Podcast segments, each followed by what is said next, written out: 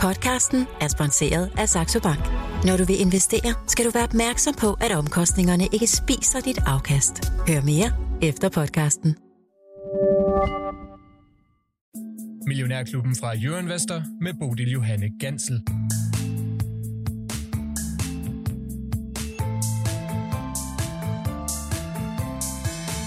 Der er og vil altid være områder af aktiemarkedet, der er mere interessante at investere i end andre, og således så handler det altså måske mere om at balancere sig igennem børsjunglen end konstant at hoppe ind og ud af den. Velkommen til torsdag i Millionærklubben, hvor i dag har besøg af tre, der nærmest kender den balancegang på deres egen krop, går jeg ud fra fra egne rækker. Teknisk analytiker Lars Persson, godmorgen og velkommen. Godmorgen, Bodil. Øhm, og øh, senior aktiestrateg Michelle Nørgaard fra Jyske Bank. Du, du ryger med i den der egne række, Michelle, fordi at, øh, du er her jo hver torsdag også. Velkommen til dig.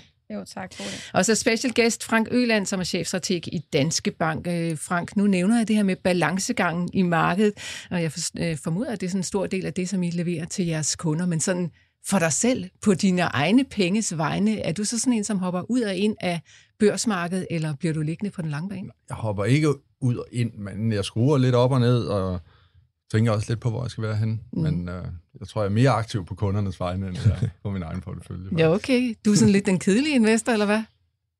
Ej, jeg vil ikke sige, at jeg er kedelig. Meget tiden ligger jo 100% i aktier, så, så kedelig kan man ikke kalde det. Det er jo langt fra, hvad jeg råder jeres kunder til, går jeg ud Nå, ja. fra. Michelle, er der forskel på den øh, risiko, som du sådan taler med kunder om, og så den, du selv løber for din egen penge?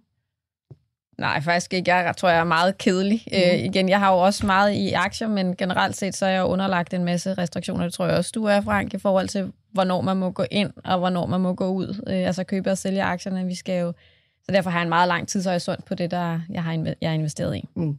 Lars Persson, vi skal lige have dig med også. Mm. Hvad siger du? Kedelig investor, eller er du en af de sådan, øh, spralske derude på markederne? Nej, så meget masserer jeg heller ikke min portefølje, for ja, jeg har jo også mit eget, og jeg kan jo ikke sidde og sige, at kunderne skal købe, så har jeg selv købt, eller øh, kunderne skal købe, så sidder jeg selv, jeg vel. Så der, det, det er noget med, at man skal jo ligesom gøre de samme ting, og nogle gange så skal man måske lade være med at købe helt nøjagtigt det samme som kunderne, hvis man gerne vil være lidt spralsk, fordi hvad hvis jeg nu vil sælge i morgen, så, og jeg har sagt til alle kunderne, de skal købe, ikke? så ja, det, det, så, så nej, jeg, jeg er heller ikke sådan en, der masserer det, øh, min portefølje hver eneste dag, det må jeg sige. Lidt har du dog masseret mm, i Millionærklub-porteføljen. Det kan vi lige vende tilbage til. Lad os starte med at kigge ud på markedet.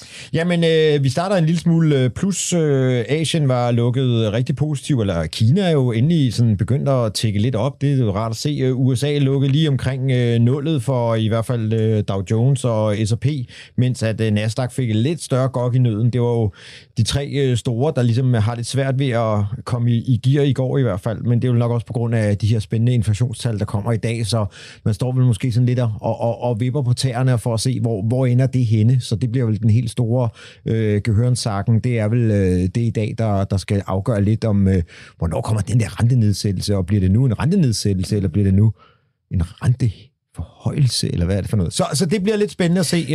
Det er 14.30, at de tal lander ja. fra USA. Lad os lige bringe de øvrige på banen. Michelle, øh, Lars siger, at de her inflationstal er spændende, men altså hvor spændende er det egentlig? Vi er vel så nogenlunde nede i niveauer, der er sådan rimelig okay. Så hvor spændende bliver det?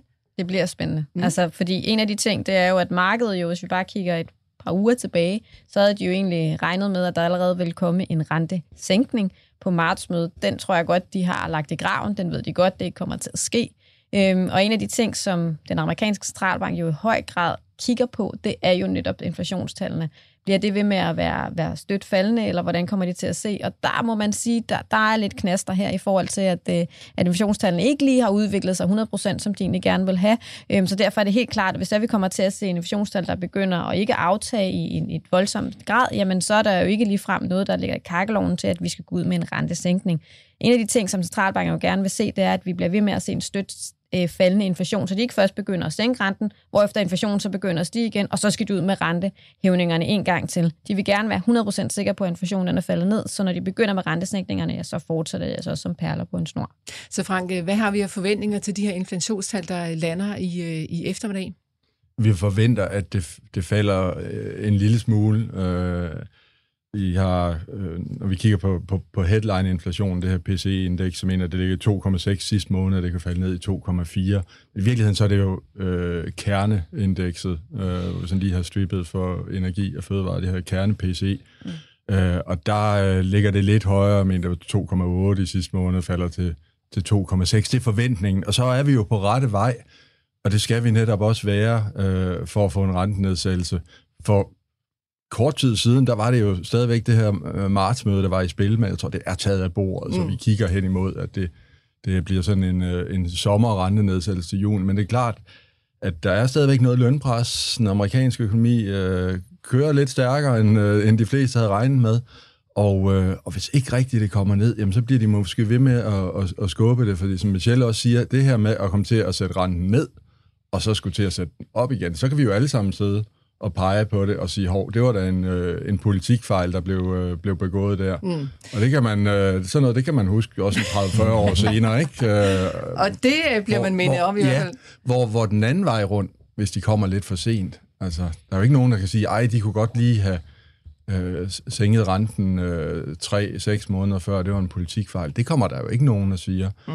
Og sågar skulle der komme en lille recession. Det ser det jo ikke ud til i øjeblikket, men selv det kan man jo sige, at det var også nødvendigt for lige at få inflationen helt ned. Så der, hvor man virkelig kan pege fingre af mig og sige, at det var en politikfejl, det er, hvis de rykker for hurtigt. Så det kan vi være ret sikre på, at de ikke gør. De venter til, de er helt trygge ved, at øh, nu kan de sætte renten ned. Men Frank, når vi kommer fra en periode, hvor vi har talt om inflationsrater på sådan øh, hele træskolængder 10 procent, og så nu sidder vi og sådan diskuterer, om den skal lande på ja, 2,6, 2,8, måske 2,9, eller noget i det nabolag. Altså, det lyder sådan lidt per 19 grøn at sidde og, og øh, rode rundt i det. Ja, og hvis økonomien havde det virkelig skidt, så kan man også godt sige, skulle de ikke bare se at få renten ned. Men den har det jo fint i USA, så der er ikke noget hastværk. Øh, og derfor bliver det ikke lige med det samme. Og jo, det er måske sådan lidt, øh, vi er nede, hvor det begynder at være nørderi, men altså, det er også centralbanker, ikke? Hvor mange PhD'er har de ansat til at nørde det? Så det gør de. Hvor mange øh, rentenedsættelser forventer I i Danske Bank, hvis I stadigvæk regner med, at der kommer rentenedsættelser? Ja, men det, der er sket, det er jo i virkeligheden, at markedet er rykket øh, tættere på, øh, på vores forventninger. Øh, vi var jo på et tidspunkt, havde vi en, en 6-7 rentenedsættelser indregnet, og øh, vi øh, siger, at jamen, de kommer første gang til juni, og så kan de nå en 3-4 stykker. 3 er nok det realistiske, og det samme fra den europæiske centralbank. Og, og det er også cirka der, markedet er kommet ned igen. Ja, det, det er jo de gået selv, virkelig, det, de virkelig siger, stærkt. Ja. ja. Og der var man nok løbet sådan lidt foran, hvad der var en, synes jeg, realistisk forventning til, hvor hurtigt de kunne nå at sætte renterne ned. I hvert fald, når man samtidig havde ideen om en blød landing. Fordi hvis man skal have de der, det kunne jo godt få 6-7 øh, rentenedsættelser, men så, øh, så skulle det jo ske i kombination med, at økonomien virkelig har fået det skidt. Ja. Så øh, øh, 75 basispunkter, altså det, I satser på over i Danske Bank, i hvert fald lige nu, men som du også er inde på, så det her med renteforhold, det er jo i hvert fald heller ikke helt lagt i graven endnu, Frank. Hvad synes du om Nej, den det historie? Troede vi, altså, det troede der, vi, det var. Ja, men der er sådan flere og flere, der ja. begynder at rende og snakke om, at øh, ja, ja, bare vent, det næste bevægelse, den bliver oppe i. Ja, jamen, og det er, det er jo det her skifte fra, at vi talte, bliver det hård landing, bliver det blød landing. Nu er den hårde landing nærmest taget af bordet, ikke? Nu taler vi om, bliver det blød landing, eller bliver det ingen landing, og hvis det bliver ingen landing, og det her arbejdsmarked, det har stadig ikke så meget momentum, at der kunne komme noget fornyet lønpres, jamen så kan det da godt være, at de lige skal sende et signal og, og, og lige uh, hæve renten en gang til. Så har de bare lige holdt en lille pause med de her renteforhold, så kommer der, kommer der en til. Det tror jeg ikke. Det er ikke vores forventning. Hvordan Men bare det, at vi er begyndt at tale om det igen. Ja. Hvordan vil aktiemarkedet reagere på det, hvis der kommer en renteforholdelse? Det tror jeg. Det, altså indtil videre må man jo sige, at, øh, at aktiemarkedet har jo været overraskende robust i den forstand, at vi jo har set uh, renterne stige ret meget igen i, uh, i år, og alligevel har aktiemarkedet klaret det fint, fordi økonomien er stærk. Og får vi en renteforholdelse, så er det jo også, fordi økonomien har det stærkt, og formodentlig ikke starten på sådan en helt perlerække af renteforholdelser. Uh, skulle der komme en enkelt? Ja, men, men det er jo det der, hvis du får en, så ved du ikke, om det bliver ved, og det vil vi nok ikke kunne lide. Hmm. Michelle? En anden ting er så også, at der er jo altid en forsinkelse i forhold til, når de hæver renten, som, øh, når du også siger, hvorfor har vi ikke rigtig kunne se det endnu? Og det er jo, at, at, at når man, selvom jeg har hævet renterne nu i et godt stykke tid, jamen så er det først nu for alvor, at den bliver fuldt indpriset, så småt de begynder nu. Og det er derfor, vi ikke rigtig har kunne se det endnu forbruget. Samtidig så har vi også haft en buffer. Rigtig mange øh, sparede jo rigtig meget op under øh, covid-19, altså coronapandemien.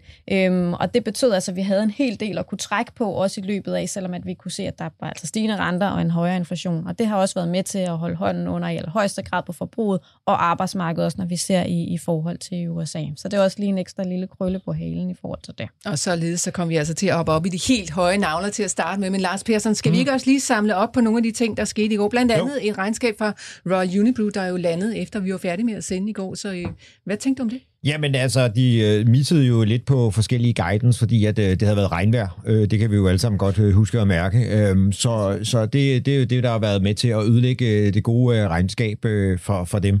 Øh, så guider lige lidt bedre. Øh, jeg tror, at de fleste øh, analytikere havde forventet, at de ville omsætte i, øh, i 24 øh, 14,8 øh, øh, milliarder. Nu bliver det 15. Jeg kan se her til morgen, der handler vi den øh, lidt ned øh, 2,8 procent. Det vi skal huske på, det er, at øh, der er OL og VM, og, eller, eller, eller EM, eller EM. Jeg kan, EM, ja tak. Øh, hvad hedder det nu? Øh, så, så øh, det, det, det afsted kommer jo, at vi mødes over en kold, enten på bryggen, eller hvor det nu bliver henne af, og ser noget storskærm. Og det, det gør altså, at man som regel, i godsøjne, det gør lige, at man drikker en lille smule mere i, i løbet af sådan en øh, sæson. Og øh, ja, så øh, måske kan der godt være noget. Så er de ved at samlægge to bryggerier op i Norge. Der kunne være nogle synergieffekter, og så det, de skal i gang med, det er jo at få øh, styr på deres hollandske bryggeri, bryggeri og få styr på det her i, i italienske som øh, sodavandsbryggeri, som de også har købt. Så alt i alt, så har de jo selvfølgelig noget, de skal smøre ærmerne op øh, på. Sådan teknisk, så er aktien jo faldet fra øh, ja, over 600 ned til 400, og de her 50, den ligger i øjeblikket, og så er den var 400 20-30 stykker for noget tid siden, så den har egentlig lavet sådan en, en svag bundformation, sådan så man måske kunne, kunne godt se, at den kunne tage sted, afsted i løbet af året. Øh, det, det er i hvert fald noget, jeg sådan står og kigger på og ser, hvordan, øh, så, sådan er det jo som regel med bryggeriaktierne, så, så får de godt i nøden, fordi de er, bliver ramt af vejret. Det kan vi også se, Carlsberg, den har så også rettet sig noget nu, ikke? men Heineken må også lidt ude og, og, og have det lidt slemt, øh, også på grund af vejret. Så, så vi må se, hvad der kommer til at ske med, med, med vejret. Vejret er afgørende for, hvordan, hvordan bryggeriaktier... Ja, sportsbegivenheder. Yes, det er det. Så, okay. øh, og, og det kan man så skrive sig bag øret. Øh, Michelle, har I dækning på Royal Unibrew? Det har vi. Ja, hvad tænkte du om det regnskab, der kom ud? Eller hvad tænkte I over Jyske Bank? Ja, yeah, altså generelt set var det jo egentlig en fornuftig afslutning på 2023, men når vi kigger på guidance og de langsigtede målsætninger, som Royal Unibrew også er ude at præsentere, ja, så kan vi godt forstå, at det skuffer markedet. Jeg ved ikke, hvor meget ligger den ned med her, øh, Lars? 2,5. 2,5, og det er egentlig også det, vi havde forventet, at den vil ligge formentlig være under pres med minus 2 til, til, til omegnen af minus 5 procent i løbet af dagens handel. Øhm, og det er jo netop en af de ting, altså, hvad, hvorfor er det så, hvorfor kigger man så ikke så meget på 2023-regnskabet, men mere på 24? Det er jo som investor, så køber du ind på forventning om, hvad kan selskaberne gå ud og tjene inden for de kommende 12 måneder. Så derfor er både de langsigtede målsætninger, men i højeste grad også guidance for 2024 meget afgørende for, øh, for hvordan investorerne ligesom tager imod deres regnskab. Og de har altså ikke kunne leve op til markedsforventninger indtil nu. Men lad os se, hvad der kommer til at ske, ikke mindst i forbindelse med, når vi får de her sportsbegivenheder, om vi går lidt bedre øh, hvad kan man sige, vær i møde, mm. som kan være med til at gavne øh, Royal Unibrew Action. Men indtil videre, så er det i hvert fald det, der er i fokus, og det er det, som markedet sender øh, aktier ned med. Og øh, den fulde analyse, den kan man altså få, hvis man går ind på jyskebank.dk-aktieanbefalinger.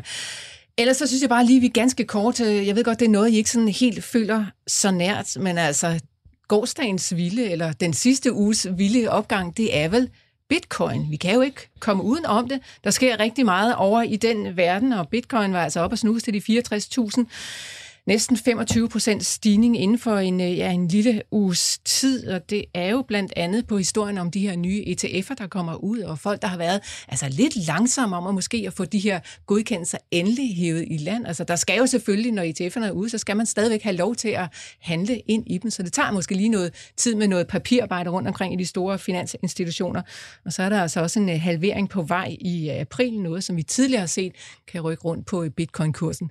Lars Persson, mm kan man først og fremmest kan man sådan øh, lave øh, hardcore teknisk analyse på sådan noget som bitcoin? Ja, det er jo øh, sublim til, til teknisk analyse. Det er det vel mest, øh, fordi der, der kommer jo ikke et eller andet regnskab dumpende om, at øh, det har regnet for meget, eller at der er en maskine, der er brændt, så vi har ikke kunnet nå at lave de her. Så det er jo på teknisk analyse, at man skal ride de her bølger, hvis man gør det. Så kan du se noget på de kurver der? Øh, jeg, jeg har det ikke inde i mit system. Jeg kører slet ikke. Altså, fordi jeg har ikke, jeg har ikke lært mig det her. Altså, ja, det er ikke, det er ikke en, en, et aktiv klasse, som, som jeg arbejder med. Det, det er jo noget, man må vælge. Altså, det er jo ligesom en landmand, han, øh, han har også øh, grise eller køer, ikke? Det er jo ikke ligesom i gamle dage, hvor det var, var blandet på, på han, Jens Hansens bondegård. Så, så man kører jo sådan lidt i, i, i den retning, og så jeg har ikke sådan en dækning, men jeg kan jo godt se øh, rent teknisk, der, var, der blev lavet en bund øh, i et eller andet tidspunkt øh, i øh, juni, juli, ah, august måske øh, sidste år, eller ah, det, er en, det er en længere historik. Nå, men det er også lige meget. Ved, ved 20 ved, ved 20.000, og så er den jo bare rullet op øh, med nogle enkelte bump på vejen, og specielt jo her på det sidste er den jo gået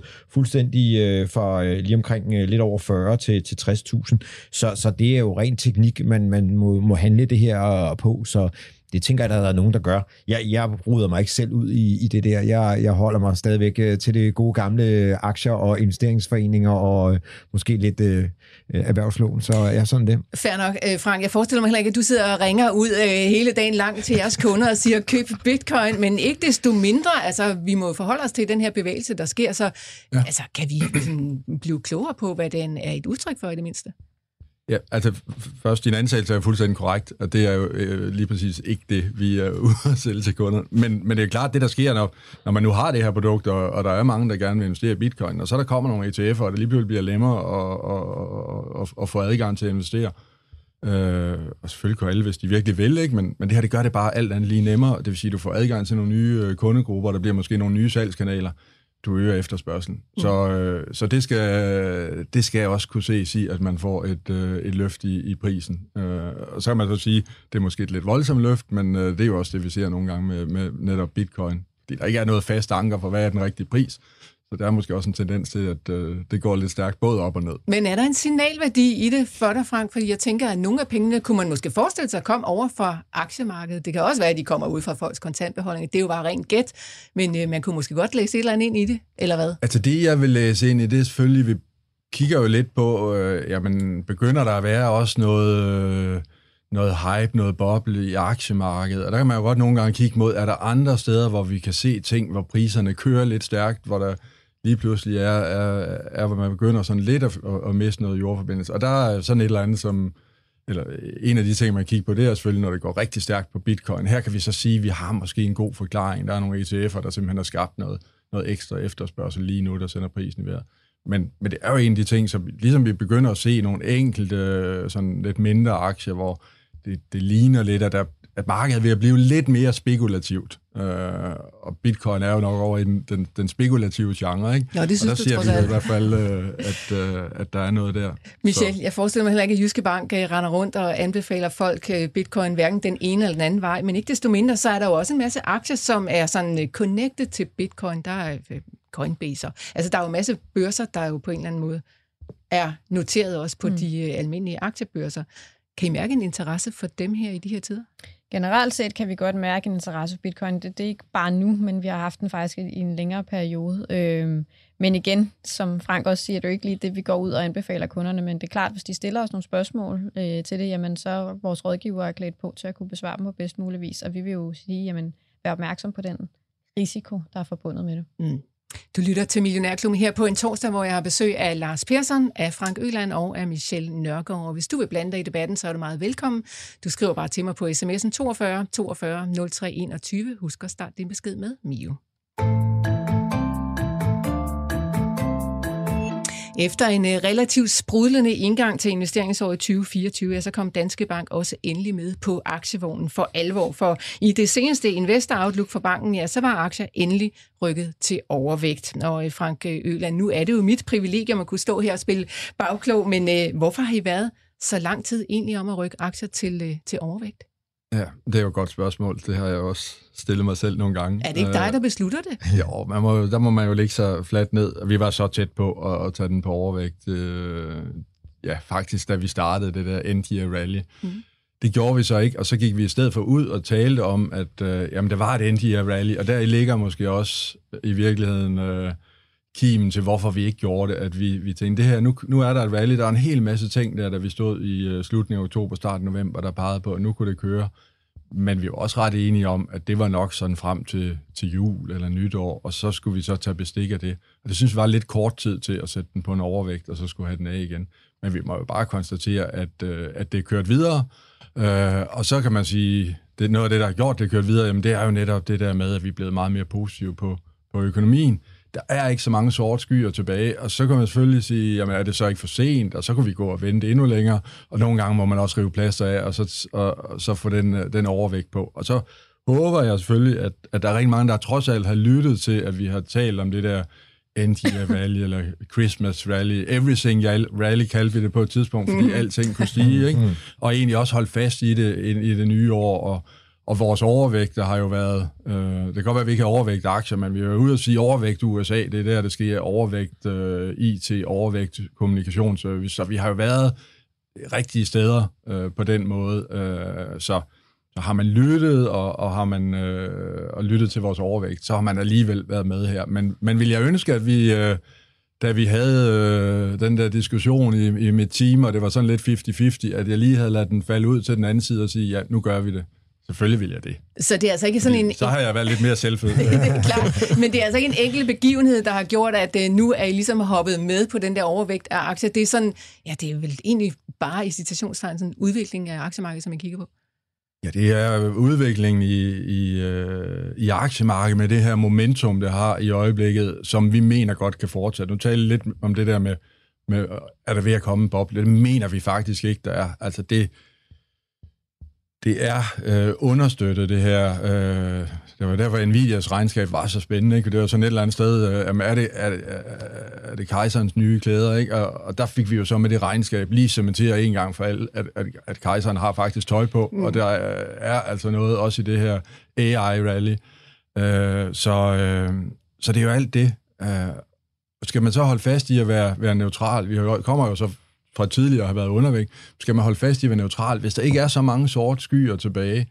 At selvfølgelig kan det være, øh, som Michelle også var inde på, at den der forsinkede effekt af renteforhøjelsen, den begynder at komme nu. Det kan være, at, at vi lige pludselig kommer til at se, at nu er de der to trilliarder i øh, corona-afsvaringer brugt op, og forbrugerne begynder at, at, at holde igen. Jeg kan jo ikke rigtig se det i data i øjeblikket, og så synes vi bare, at i stedet for at, at være stedige, jamen så, øh, så kommer vi så lidt for sent, ikke? men nu, øh, nu er der en overvægt, fordi det her det kan godt køre videre på det momentum, der er, og på øh, økonomien har det godt. Og kan det være, at vi er på vej hen til noget, der bliver lidt en boble på et tidspunkt? Måske kommer det lidt for højt op. Men, øh, men der er vi ikke nu, og, og hvis, selv hvis det skulle gøre det, jamen, så vil man jo også gerne være med i, i hvert fald i starten af den rejse. Så vi synes bare, ja, nu må vi gøre det. Ja. Og hvis man er helt ny på øh, investeringsområdet, så øh, lad os bare også lige skyde ind af overvægt. Det betyder så altså, at man skal have flere aktier end sådan under normale omstændigheder ja. i normal vilde rådgiver. Det betyder vel også, at man så skal have færre obligationer, eller hvad, Frank? Undervægter i obligationer? Ja, og det er jo sådan set den anden side af, af, af mønten her, at, øh, at vi jo, da vi stod tilbage i starten af det her Everything Rally, så siger jamen det kan godt være, at det ser bedre ud for aktier, men det gør det faktisk også for obligation, for det er nu, vi forventer, at renterne de kommer ned. Så det er jo nu, man kan få den der kursgevinst, vi har talt om i obligationsmarkedet. Og det er jo sådan set rigtigt nok. Så det har også været okay at ligge i obligationer, i hvert fald hen til, til årsskiftet. Nu er det jo så vendt lidt rundt, og når vi kigger på vores forventninger til resten af året, så forventer vi sådan set ikke rigtigt, at, øh, at de lange renter kommer, kommer ned fra det niveau, øh, vi er. Altså en 10-årig amerikanske stat forventer, vi ligger der omkring 4-25 øh, øh, året ud. Så, så obligationer er også blevet mindre interessante. Øh, og på den måde kan man sige, at det er nemmere at tage en beslutning om, jamen lad os nu være overvægt øh, i dag, end det var, da man stod øh, og, og kiggede på det for fire måneder siden. Mm. Michelle, overvægt aktier, undervægt obligationer, hvordan lyder det i din øh, jyske bankstrateg hjerne? Jamen, det er ikke lige det, vi er hoppet med på. Mm. Hvad er, hvor er I? Jamen, vi er faktisk har en porteføljerisiko, der er under neutral. Mm. Øhm, og vi ved godt, at nu stikker vi snuden frem, og det kan godt være, at vi kommer til at sige, at det er ikke rigtigt. Men vores øh, scenarie, vækstscenarie, det gør jo, at, øh, at vi tror på, at USA havner i en mild recession. Men vi medgiver, at timingen den er svær. Vi tror, at øh, vores scenarie indtil videre, det ligger på, at, at USA havner i en mild recession i første halvår 2024. Øh, ikke mindst baseret på øh, det, jeg sagde med effekterne øh, af de højere renteforhøjelser men samtidig også, at, øh, at hvis vi kigger på, hvor markedet har indpriset indtil videre, så forventer de, at inflationen vil falde, renterne vil falde, uden at væksten den samtidig falder. Altså det såkaldte guldlok-scenarie, hvis I kender det fra eventyrens verden, om at det guldlok lige skal finde den grød, der ikke er varm og ikke er for kold. Mm. Og det er næsten en for perfekt verden, synes vi. Øhm, så vi kommer også, men vi, kom, vi medgiver, at timingen den er svær, og det kan sagtens være, at vi kommer til at stå tilbage og sige, at det var ikke helt rigtigt. Øhm, og vi medgiver også, at data indtil videre, jamen, de ser øh, stærkere ud, men når det er sagt, så kan vi også se, at der er et par punkter, blandt andet når vi kigger på kreditkortudgiverne i USA, så siger de, jamen prøv her, forbrugerne har brugt, opbrugt fuldstændig den her buffer, som de havde. Øh, de er svært ved at øh, betale tilbage på kreditkortgælden i USA.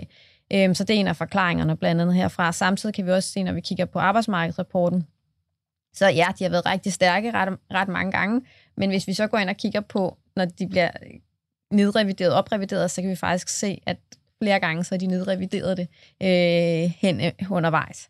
Så dermed så ser det den arbejds, øh, hvad kan man sige, stigning i arbejds, øh, antallet af nye, der er kommet ud på arbejdsmarkedet, jamen det er ikke lige så stærkt, som man normalt, når vi får de her data ud, fordi de bliver senere hen nedrevideret. Så det er en af forklaringerne på, at vi ikke tror, at, at, at markedet kan klare sig så godt, som, som de har en forventning om. Vi tror simpelthen, at markedet er alt for positivt. Og hvis det så frem, vi får ret i vores vækstscenarie, jamen så vil det også betyde, at markedet skal indprise sig herefter, øhm, og vi dermed kan komme til at opleve aktiekursfald øhm, ja. måske helt tocifret. Vi står lige på en vippe, og det er svært ja. at vide, om den vipper den ene eller den anden vej. Nu fik vi altså tal for privatforbrug i USA i går, og det var faktisk lidt højere, end øh, analytikerne over øh, sådan en bred kamp havde forventet. Mm. Det kom ud plus 3 procent, der var forventet omkring 2,7. Så øh, indtil videre, så ser det ud som om, de stadigvæk er villige til at bruge penge derude. Og det er jo også det, som vi siger, at vi kan godt se, at der stadig er mange ting, som der der stadig godt kan pege i retning af det, og vi er nok en af dem, der er måske den enlige svane øh, ude i, i søen, og har den her øh, øh, forventning om, at, at, at vi havner i en recession. Men, men når vi taler med vores analytiker, øh, Kim Fester, jamen så holder han meget skarpt fast i, at det er altså det, der er vores forventning øh, til, når vi kigger i første halvår. Mm. Frank, recession i USA, ser I det komme? Det kan jo ikke helt udelukkes, men det, man må jo sige, øh, og der vil jeg godt give, give mig lidt opbakning her, at at man hører jo utrolig mange, der sådan fuldstændig har taget det af, bordet, og nu bliver det bare godt, vi får den her økonomi, der slet ikke lander, og så samtidig så sætter centralbanken renterne ned. Og det er også det, der vil være priset i, øh, i markedet. Jeg hører utrolig mange også tale om det her, jamen, vi skal lige være opmærksom på, at, at, at jeg er faktisk ved at have et, et aktiemarked, i hvert fald i USA, der er sådan er, er priset til perfektion. Altså, alting skal gå godt. Ja. Og det kan jo godt bekymre en lidt. Når det så er sagt, så har vi bare det der momentum fra de sidste øh, fire måneder, og, og det er jo også, hvis man kigger i, i forskellige strategier, ikke, så er momentumstrategi jo altså virkelig noget af det, der har, har, klaret, det, klaret det godt øh, i øjeblikket. Og, øh, og når der er det, den der stemning og det momentum, så kan det også godt blive ved, indtil et eller andet går i stykker, og det er det, vi ikke kan se i øjeblikket. Mm. Mm. Øh, og så må vi jo se, det kan, altså, jeg kan da også godt se, hvor... Øh, hvor tingene sådan lige så stille kunne begynde at, at, at, at falde lidt fra hinanden, og vi, noget af det, man kan holde øje med, det er jo det her commercial real estate, øh, øh, bankernes udlån øh, til, øh, til, til, til virksomheder, især de mindre banker i USA. Hvad kommer der til at ske der, hvis renterne ikke kommer ned øh, igen? Øh, man taler jo også om, at... Øh, at det er rigtig fint, at, at den her renteeffekt, den ikke rigtig er slået igennem, øh, fordi da renterne var så lave under corona, der er rigtig mange virksomheder, der har, har skubbet, altså sikret sig, at de har, har jo stort set nulrenter øh, frem til en gang i slutningen af i år, eller først ind i, i, i, i 25, der er rigtig mange, der skal refinansiere. Men der kommer sådan en refinansieringsbølge, eller måske lige frem en refinansieringsmur på et tidspunkt. Der skulle renterne gerne være kommet lidt ned inden. Øh, så der, altså, man kan, man kan godt pege nogle steder hen og se, hvorfor øh, Michel kunne, øh, kunne få ret. Og så, øh, og så er det jo lidt det, at det er jo tit, når der er et eller andet, der går i stykker, så det er jo ikke det, vi sidder og kigger på. Det er jo, det er jo derovre, hvor vi ikke kiggede, at der var et eller andet, der, når der nogen begynder at tale om private credit og sådan noget, ikke? Altså, at, at der er et eller andet der, der lige, øh, hov, det, det havde vi ikke set komme. Der er altid steder i markedet, hvor der sker spændende ting. Hvis noget ja, går i stykker det ene sted, så plejer man at kunne finde noget et andet sted. Nå, vi skal også lige høre lidt om, øh, hvor du ellers kigger hen, Frank.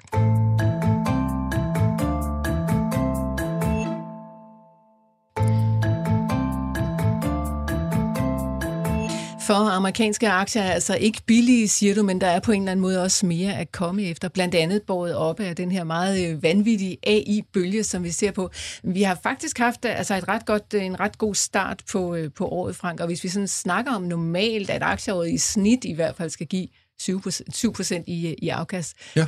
så, altså, hvor er det, så vi skal... Vi gå på tidlig sommer. Så kan vi gå på tidlig sommerferie. Hvor meget har S&P givet her i år til dato? Er der nogen, der lige har det tal? Det er ikke de der i øvre er vi en- Ja, ja, 8 procent. ja. Er vi godt. 6,4. Ja, ja, så det er der, vi er. Men øh, alligevel så ser jeg at der er mere at komme efter, Frank. Øh, Er det alene den her Nvidia-historie, bygger det på? Eller hvad er det, vi skal sådan øh, satse på fremover i USA? Ja, det er jo dels, at vi mener, at den her kunstige intelligens øh, bølge, at den har, har mere at byde på. Så er der selvfølgelig det der momentum, vi, øh, vi taler om.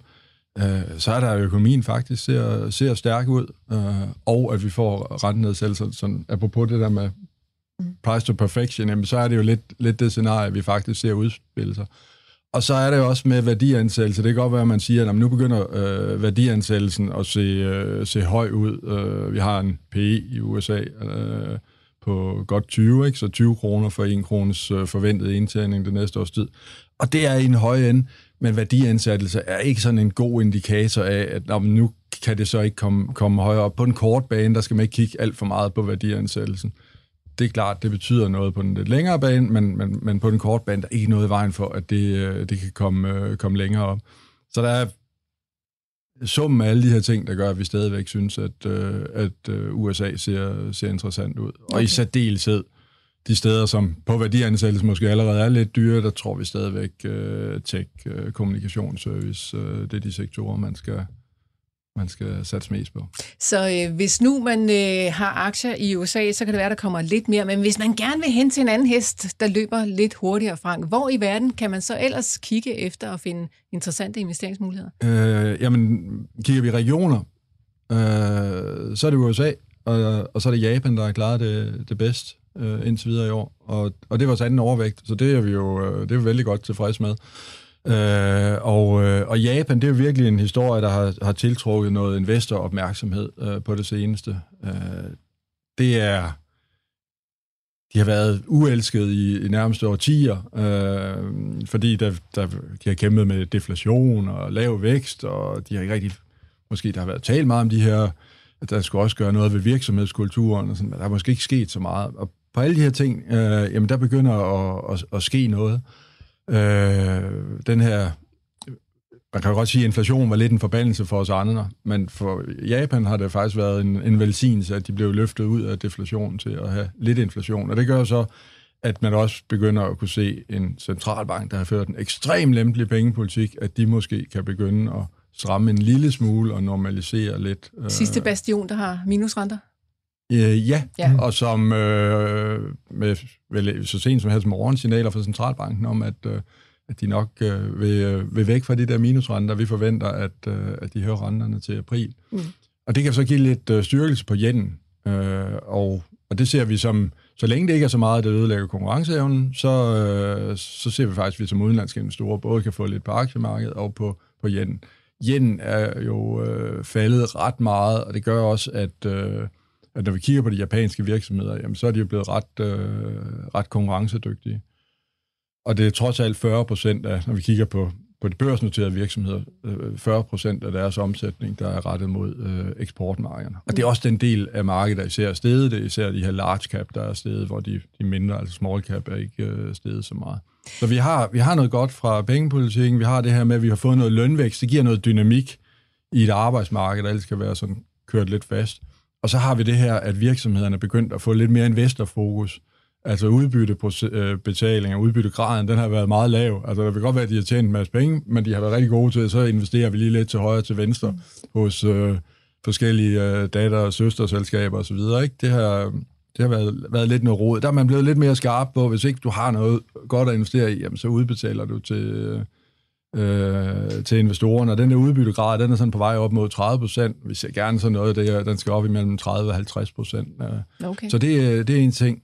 En anden ting, vi ser, det er, at der er meget, øh, der sker mere øh, M&A-aktivitet i Japan. Der er flere buyouts, øh, Altså, hvor man går ind, ja, man simpelthen går ind og, og køber en virksomhed op. Så hvis der er, og og de er der jo stadigvæk i Japan som virksomheder, der er sådan lidt øh, drevet af en lidt doven ledelse måske, eller de er ikke helt skarpe på, hvad det er, de laver, jamen så bliver de jo købt op, øh, og så bliver der sat en ny ledelse ind, og, øh, og så bliver det kørt øh, mere skarpt. Øh, og det gør selvfølgelig, at den der virksomhed den kan blive, øh, blive lidt bedre. Men det kan jo også godt være, at nogle af de øh, ledelser, der har siddet, sidder der og, og, og, og hygger sig lidt, de begynder at kigge sig lidt over skulderen, fordi øh, man ved jo ikke, om øh, hvis man ikke kører sin bæks godt nok, så kommer der måske nogen lige pludselig en dag og siger, at du skal lave noget andet. Ikke? Ja, det er godt at så, øh, så, så der, er, altså, der er mange brækker, der, der, der ligger godt for, øh, for Japan i øjeblikket, og det har aktiemarkedet også belønnet. Og så Ja. havde vi jo så for en uge siden den her markering af, og det viser måske også, at der kan være mere at komme efter, at, øh, at vi endelig så aktiemarkedet, øh, Nikkei-indekset, i ny rekord. Øh, og det ved jeg ikke, om I fejrede herinde, men... Øh, Vi snakkede i hvert fald om det, jeg ved ikke, om vi fejrede det.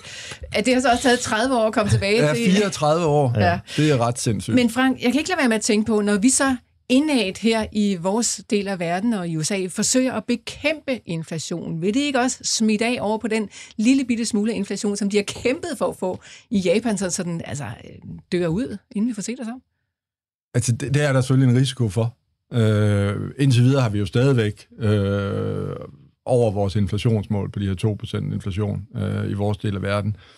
Øh, i, I Japan kører man stadigvæk med en meget lempelig pengepolitik, prøver at stimulere økonomien, og så er der jo rigtig meget forventningsdannelse i alt omkring løn og infl- inflation. Altså så får man nu skabt nogle forventninger om, jamen der skal øh, være noget lønvækst, øh, jamen så får man jo også øh, skabt noget inflation, og man gør alt, hvad man kan for også at understøtte, at, øh, at nu skal der altså til at være lidt mere øh, lønvækst i, øh, i virksomhederne. Mm.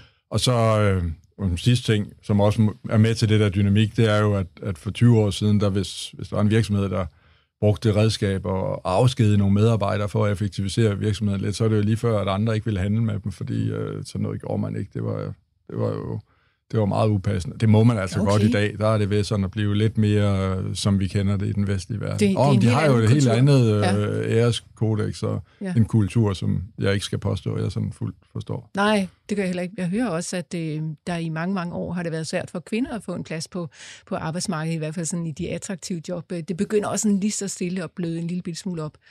Så øh, der sker også Ja, noget der. og der er nok stadigvæk en lang rejse. Okay. Michelle, japanske aktier, øh, er det øh, tid til at hoppe ind i det? Mm, ja, men altså, vi synes jo lidt, det som du selv har sagt, de har jo kørt en ekstrem lempelig pengepolitik. Så det er jo ikke, fordi vi er undervægt, vi er neutral vægt på, på Japan. Øhm, vi tror også, at som du selv var inde på, Frank, at, at nu er det tiden til, at, at det begynder også at, øh, at stramme lidt mere øh, på den her øh, pengepolitik, og at de begynder at hæve renterne. Øh, ja, så det vil de formentlig gå som det eneste mod strømmen nærmest i løbet af 2024. Lad os nu se, hvad der sker med den amerikanske centralbank. Men indtil videre i hvert fald lagt i kortene, så, øh, så er det formentlig dem, der, der, der, der, der går mod strømmen her. Øh, men ellers så, ja, så synes vi, at, øh, at, at den, det er egentlig et okay sted at være, baseret på mange af de ting, som du også siger. Men vi synes, at, øh, at der er en anden region, der gør det, udmærker sig lidt bedre, hvor vi ser et større afkast. Okay. Når vi så er ude i den øh, del af kloden, Frank, så lad os også lige høre, hvad I mener om øh, kinesiske aktier, fordi de er der, om nogen blev billigere her på det seneste. Spørgsmålet er selvfølgelig, om de skal være billigere endnu. Er der nogle interessante opkøbsmuligheder der, øh, som I ser det i hvert fald på aktiemarkedet? Altså, jeg, sidst jeg så, der var en PE, der ligger nede på sådan 8-9 stykker, og man næsten kniber sig selv lidt i øh, mm. Armen, om det kan være rigtigt. Øh, så det er, det er billigt, men igen, det der med værdiansættelse, det er jo ikke nødvendigvis... Øh, altså tit, når ting er virkelig billige, så er de det jo af en grund, og vi synes, der er så meget, der er imod Kina lige i øjeblikket. Det der ejendomsmarked, det er ikke øh, ude af krisen endnu. Øh, så... Øh, er de jo også udfordret på eksporten, øh, sanktioner fra USA, og nu må vi se, hvad der kommer til at ske. Øh. Du lyder helt træt, når du taler om Kina, Frank. Men altså, okay, så lad os Nej, nej, men, men okay, vi skal lige have med, ikke? Det er Super Tuesday øh, på tirsdag, og så øh, ved vi, at det er Trump mod Biden, mm. øh, og øh, det vinder Trump, og øh, det han har sagt, det er, at øh, jamen, så skal vi have 60 procent på Kina, Ja. og øh, det tror jeg ikke, det bliver, men der kommer jo et eller andet. Altså, det bliver jo i den retning, det bliver sværere og sværere at være Kina, det bliver jo ikke nemmere. Øh, så øh, ja, øh, det er... Nej tak. Vi synes Nej ikke, tak til vi synes Kina ikke, Kina er nu. så spændende i øjeblikket. Øh, vi skal til at have Mads Christiansen med på telefonen, for der er nemlig kommet et spørgsmål ind til ham, som jeg synes, vi øh, lige kunne vinde. Men inden vi gør det, så lad os lige runde af med ja, den, den del af verden og andre dele af verden, Frank, fordi emerging markets, er der så andre steder, der er interessante at kigge på, hvis man gerne vil være positioneret ind i, i de der sådan lidt, lidt vildere markeder? Ja, vi synes jo faktisk, altså fordi når så vi kigger på obligationsmarkedet, så, så har de her high yield eller junk bond, som det hed i gamle dage, mm. der får man ikke særlig meget ekstra for at være. Det kan man faktisk til gengæld få øh, over i uh, emerging market uh, debt. Og der er rigtig mange, øh, altså de her emerging market obligationer, øh, interessante lande at være i, og, og der kan du få en markant højere rente. Du kan have, have lande, der er sammenlignelige med Frankrig på øh, deres gældsniveau og så videre. Øh, og så er det selvfølgelig noget andet, fordi de er ikke en del af EU, det ved jeg godt, men, men hvor du får en markant højere rente. Og hvis man kan finde de rigtige der, så, øh, så er det altså et spændende sted, hvor, øh, hvor der kan være noget, noget godt, øh, godt afkast at komme efter. Og så ved at, at, at kigge i øh, obligationer i stedet for i, øh, i aktier, jamen så er det også ret nemt at lave en emerging market portfolio, hvor vi simpelthen bare ikke har noget Kina med. Mm. Øh, det synes vi også lidt er plus lige i øjeblikket. Men jeg er lidt nysgerrig, fordi Michelle øh, sagde noget med, at der var en region, de godt mm. lide. Det kunne jeg da godt tænke mig lige at høre, hvor. Ja, Michelle. Øh, det er Europa, øhm, og det er jo nok bemærkelsesværdigt, ikke som bemærkelsesværdigt, når jeg ligesom har sagt, at vi har en forventning om, at vi havner en mild recession i USA. Så er det jo nok ikke lige der, øh, at, at, at vi, vi overvægter. Øhm, europæiske aktier synes vi jo stadig er meget attraktivt prisfastsat. Øh, når vi kigger på indtjeningsudviklingen, relativ indtjeningsudviklingen, så er den inde i en positiv trend. Pessimismen er meget udbredt for europæisk økonomi. Øh, konjunkturbarometrene for industrien, jamen de kan overdrive også en smule af, hvor dårligt det så ud, synes vi. Øh, servicesektoren den er ikke så hårdt presset, øh, som egentlig det, det ser ud til at være. Og investorerne er meget, meget negative på europæiske aktier, så der skal ikke særlig mange positive nyheder til, før vi kan egentlig få en overraskelse der. Så det er egentlig det, vi ser, at de har et del efterslæb, og vi synes, at, øh, at ikke mindst når vi kigger på prisfastsættelsen, Jan, så ser den altså sandt ud. Så det kan, vi synes, at der er for meget negativt i, og det kan det jo også være nogle gange, at det, mm. der skal ikke så meget positivt. Så det er egentlig der.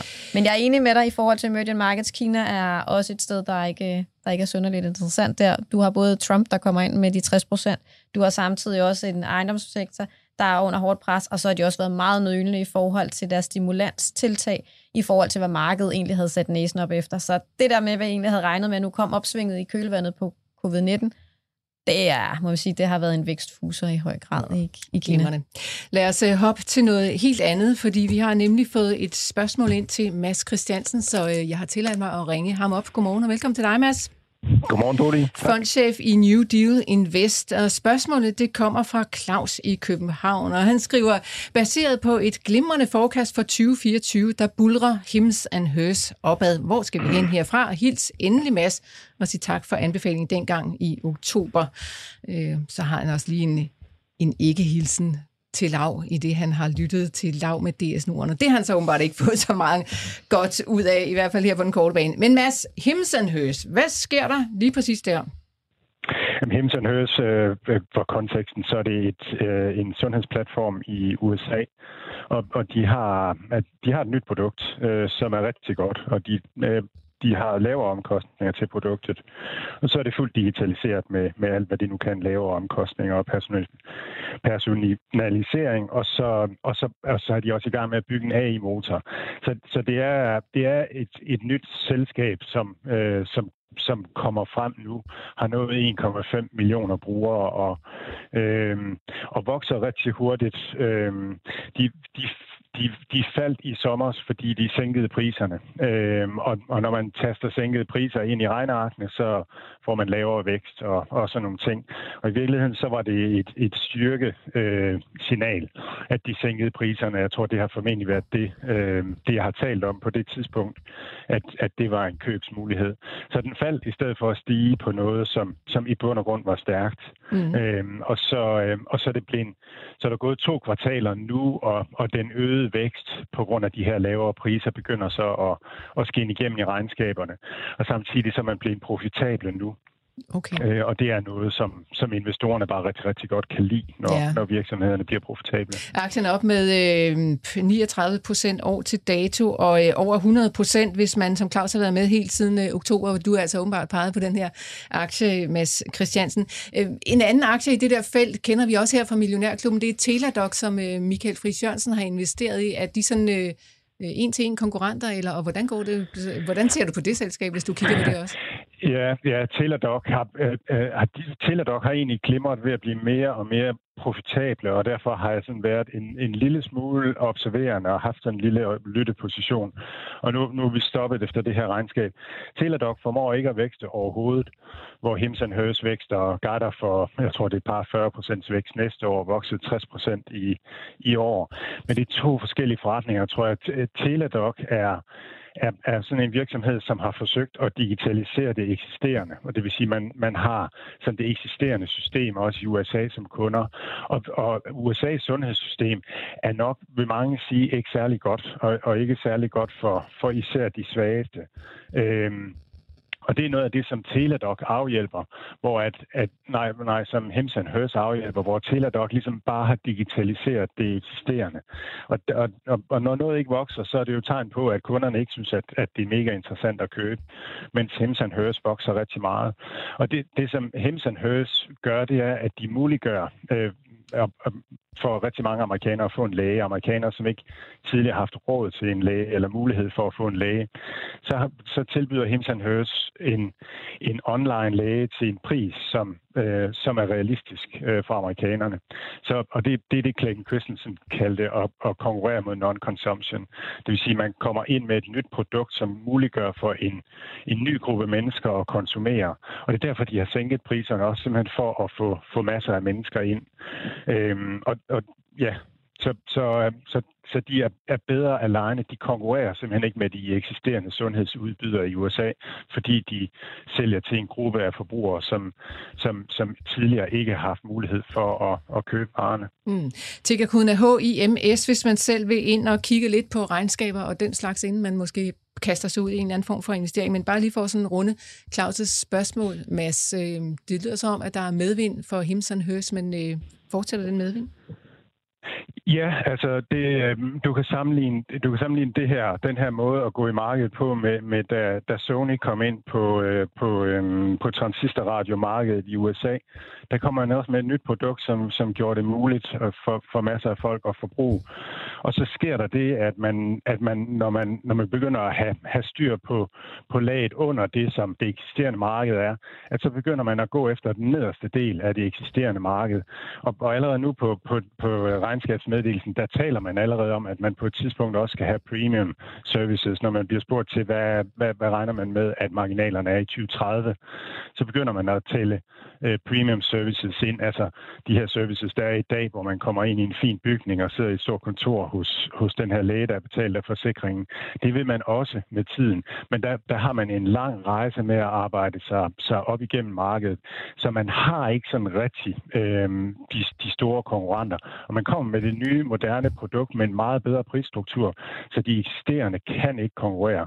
Så det, det, hvis man sådan skal se på risici og sådan noget i forhold til den her vækstrejse, jamen så er det så er det rigtig meget politisk, øh, hvis, hvis man kommer til at træde nummer over tæerne, eller øh, ja, træde det eksisterende for meget over tæerne. Men, men nu er man alligevel ved at have nået så stor en forbrugermasse, at, at det begynder at virke, virke relativt sikkert, synes jeg. Så, mm. så det er en, en, det er sådan en aktie, jeg elsker, som, hvor, hvor, hvor man må sige, den Pas har med det, lange, gode vækstudsigter øh, fremadrettet. Ja, okay, så den ligger i jeres øh, portefølje også bare lige for at få det med for god undskyld, Mads.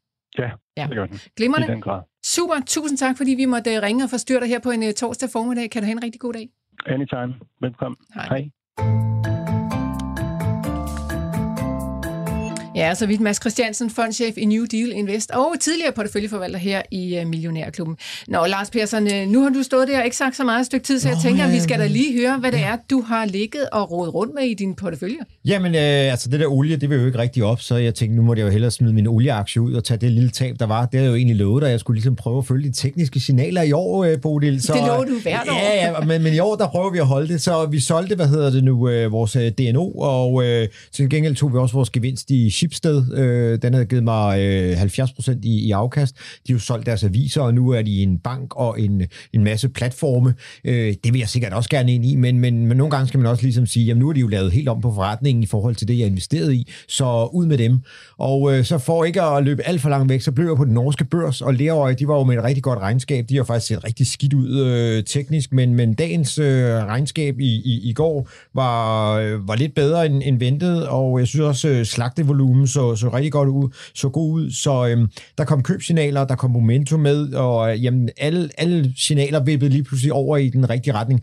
Nu ved jeg godt, at ugen ikke var om, og jeg handler jo egentlig normalt på ugebasis, men med sådan en stor stigning på 10%, der skal jo meget til, at den øh, falder ned. Så jeg er da glad for at se, at den øh, stiger i dag øh, 3%, så, så regner jeg med, at øh, signalerne holder til og med øh, fredag. Jeg har jo oplevet før i Millionærklubben, at de forsvandt, øh, når man handlede sådan midt på ugen, så øh, det skal man jo passe på med. Men så jeg er, jeg er med i Lerøj i stedet for. Så nu har jeg 60.000 øh, danske fuldgode kroner, der bare står på min øh, bankbog og, øh, og vrinsker. Øhm, så øh, ja, nu må vi se, hvad vi så kan investere i. Glimrende, Lars Persson. Hvor meget er du op med på din portefølje? Åh, ikke så meget. 4% tror jeg, ikke? Så vi havde jo været op Ah, med... lidt ja, ja, men jeg har været op med 7, men, men det er jo det. Og det skete også sidste år, og så satte man det til hen i foråret, fordi at nogle af de der aktier, man havde plukket ind, ikke rigtig løb den Ja, rigtige jeg vej. ved godt, du brændte dig lidt Ja, sidste år, men så- altså ikke desto mindre 4 procent, og vi er kun lige Ja, men markedet... godt og vel i marts. Ja, men markedet siger lidt mere, ikke? Så Ja, ja. man, man, skal jo, man skal være grådig. Glimrende. Øh, lad os lige vende tilbage til den debat, vi havde om øh, regioner. Og Frank, øh, nu øh, stod Michelle og talte varmt om Europa. Hvad siger I til Europa over i Danske Bank? Øh, jamen, vi er også blevet varmere på, på Europa. Vi kommer fra at have Europa på en, en dobbelt undervægt, hvis vi bliver det der øh, terminologi, til vi i, i dag har taget den på neutral. Og det, vi holder øje med, det er især den her vending i industricyklen. Altså, hvornår er det, vi ser noget bedring i øh, industrien? Og det ser ud som om, vi er lige sådan undervejs i den der vending. Øh, og så begynder Europa at, at, at være interessant, fordi øh, det er relativt industritungt. Og, øh, og nu, ja, vi fik så nogle, øh, nogle øh, data i går, øh, både på servicesektoren og øh, industrien, som skuffede lidt, mm. men øh, lad os se, om ikke, om ikke snart den er der, og så kan det da også godt være, at, at det er der, man skulle kigge hen med en, øh, en overvægt på et øh, tidspunkt, og kigge lidt mere ind i det. Så vi er, vi er sådan begyndt at få lidt forårsfornemmelser i forhold til Europa, men det er jo også, og det er jo ikke fordi tingene går fantastisk i Europa, der er jo nærmest ikke vækst, øh, men, men det er jo så også fordi, ja, at tingene kan vende til det bedre, ikke? Og så kunne det måske være spændende nok at være med der. Glimrende. Christian, han synes, det er sjovt at høre vores manglende viden om øh, bitcoin, og det er fair nok, Christian. Vi øh, prøver heller ikke at lade som om, at vi ved helt vildt meget om bitcoin. Det er altså ikke noget, vi følger særligt tæt, men ikke desto mindre ser vi selvfølgelig med, når der sker sådan nogle vilde udsving. Han skriver, det er halvering om 50 dage, der giver stigningerne hver fjerde år. Og ja, vi nævnte vist også halveringerne, så vidt jeg husker, ikke? Så øh, mm. den var der i det mindste med. Bitcoin er erstatning for guld, og cryptocurrency er erstatning for banker. Tja, det er da i hvert fald en holdning, man kan vælge at indtage. Nå, vi har fået et øh, spørgsmål ind fra Jens fra Lykken, og han skriver, man hører tit, at analytikere siger, at vi ringer eller vi tager på besøg hos selskaberne. Kan vi private investorer være sikre på, at de ikke får oplysninger, som vi ikke har adgang til? Tak for et øh, super godt program. Nå, ja ja, øh, kan vi regne med sådan, at de holder reglerne, som de skal? Frank? De må jo ikke fortælle analytikerne mere, end der bliver meddelt ud til, til markedet.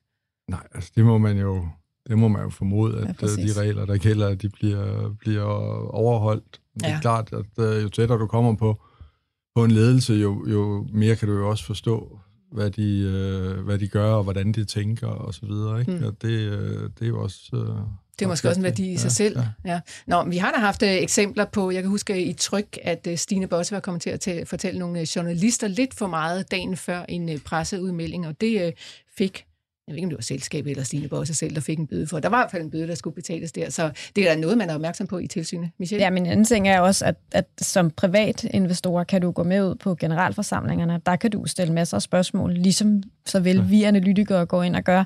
Øhm, og det er jo ret... Altså, en ting er, at vi stiller spørgsmål, men det er mere interessant at få mimikken tilbage fra selve ledelsen. Hvordan, hvordan svarer de på spørgsmålet? Er det et, ah, det spørgsmål har vi ikke så meget lyst til at, at blive stillet, eller hvordan er det? Det er jo hele det, der er rigtig værdifuldt, øh, både for os som analytikere, men i høj grad også for private investorer. Så jeg vil opfordre til, hvis man godt vil komme tættere på ledelsen, tættere på selskabet, gå ud og besøge de her generalforsamlinger. Det er et oplagt mulighed. Mm, okay, man kan altså gøre meget for selv at følge tættere ja. med, men jeg kender godt den der fornemmelse. Det er også lidt den, jeg kan have, når jeg står i studiet og taler med jer strateger. Altså nogle gange kan jeg godt mærke, at der er energi i stemmen, mm. og I er begejstret for et eller andet område, og nogle gange så er det lidt mere sådan, ja, tøvende. For eksempel når du taler om Kina, Frank, der virker det som, eller at Bitcoin. det... Eller Eller Bitcoin. ja, fair nok.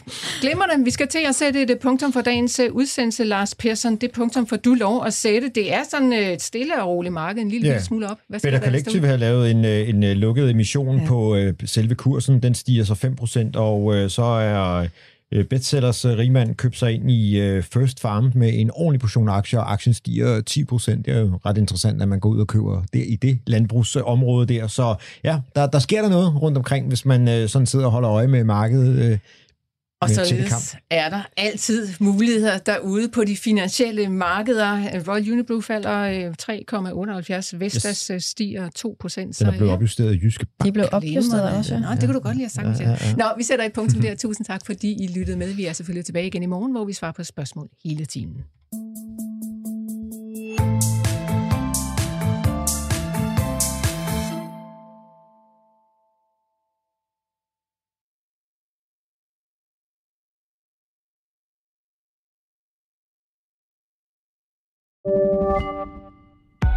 Podcasten er sponsoreret af Saxo Bank.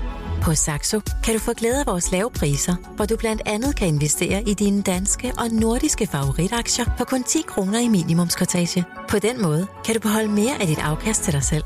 Opret en gratis investeringskonto på saxobank.dk og kom godt i gang med at investere.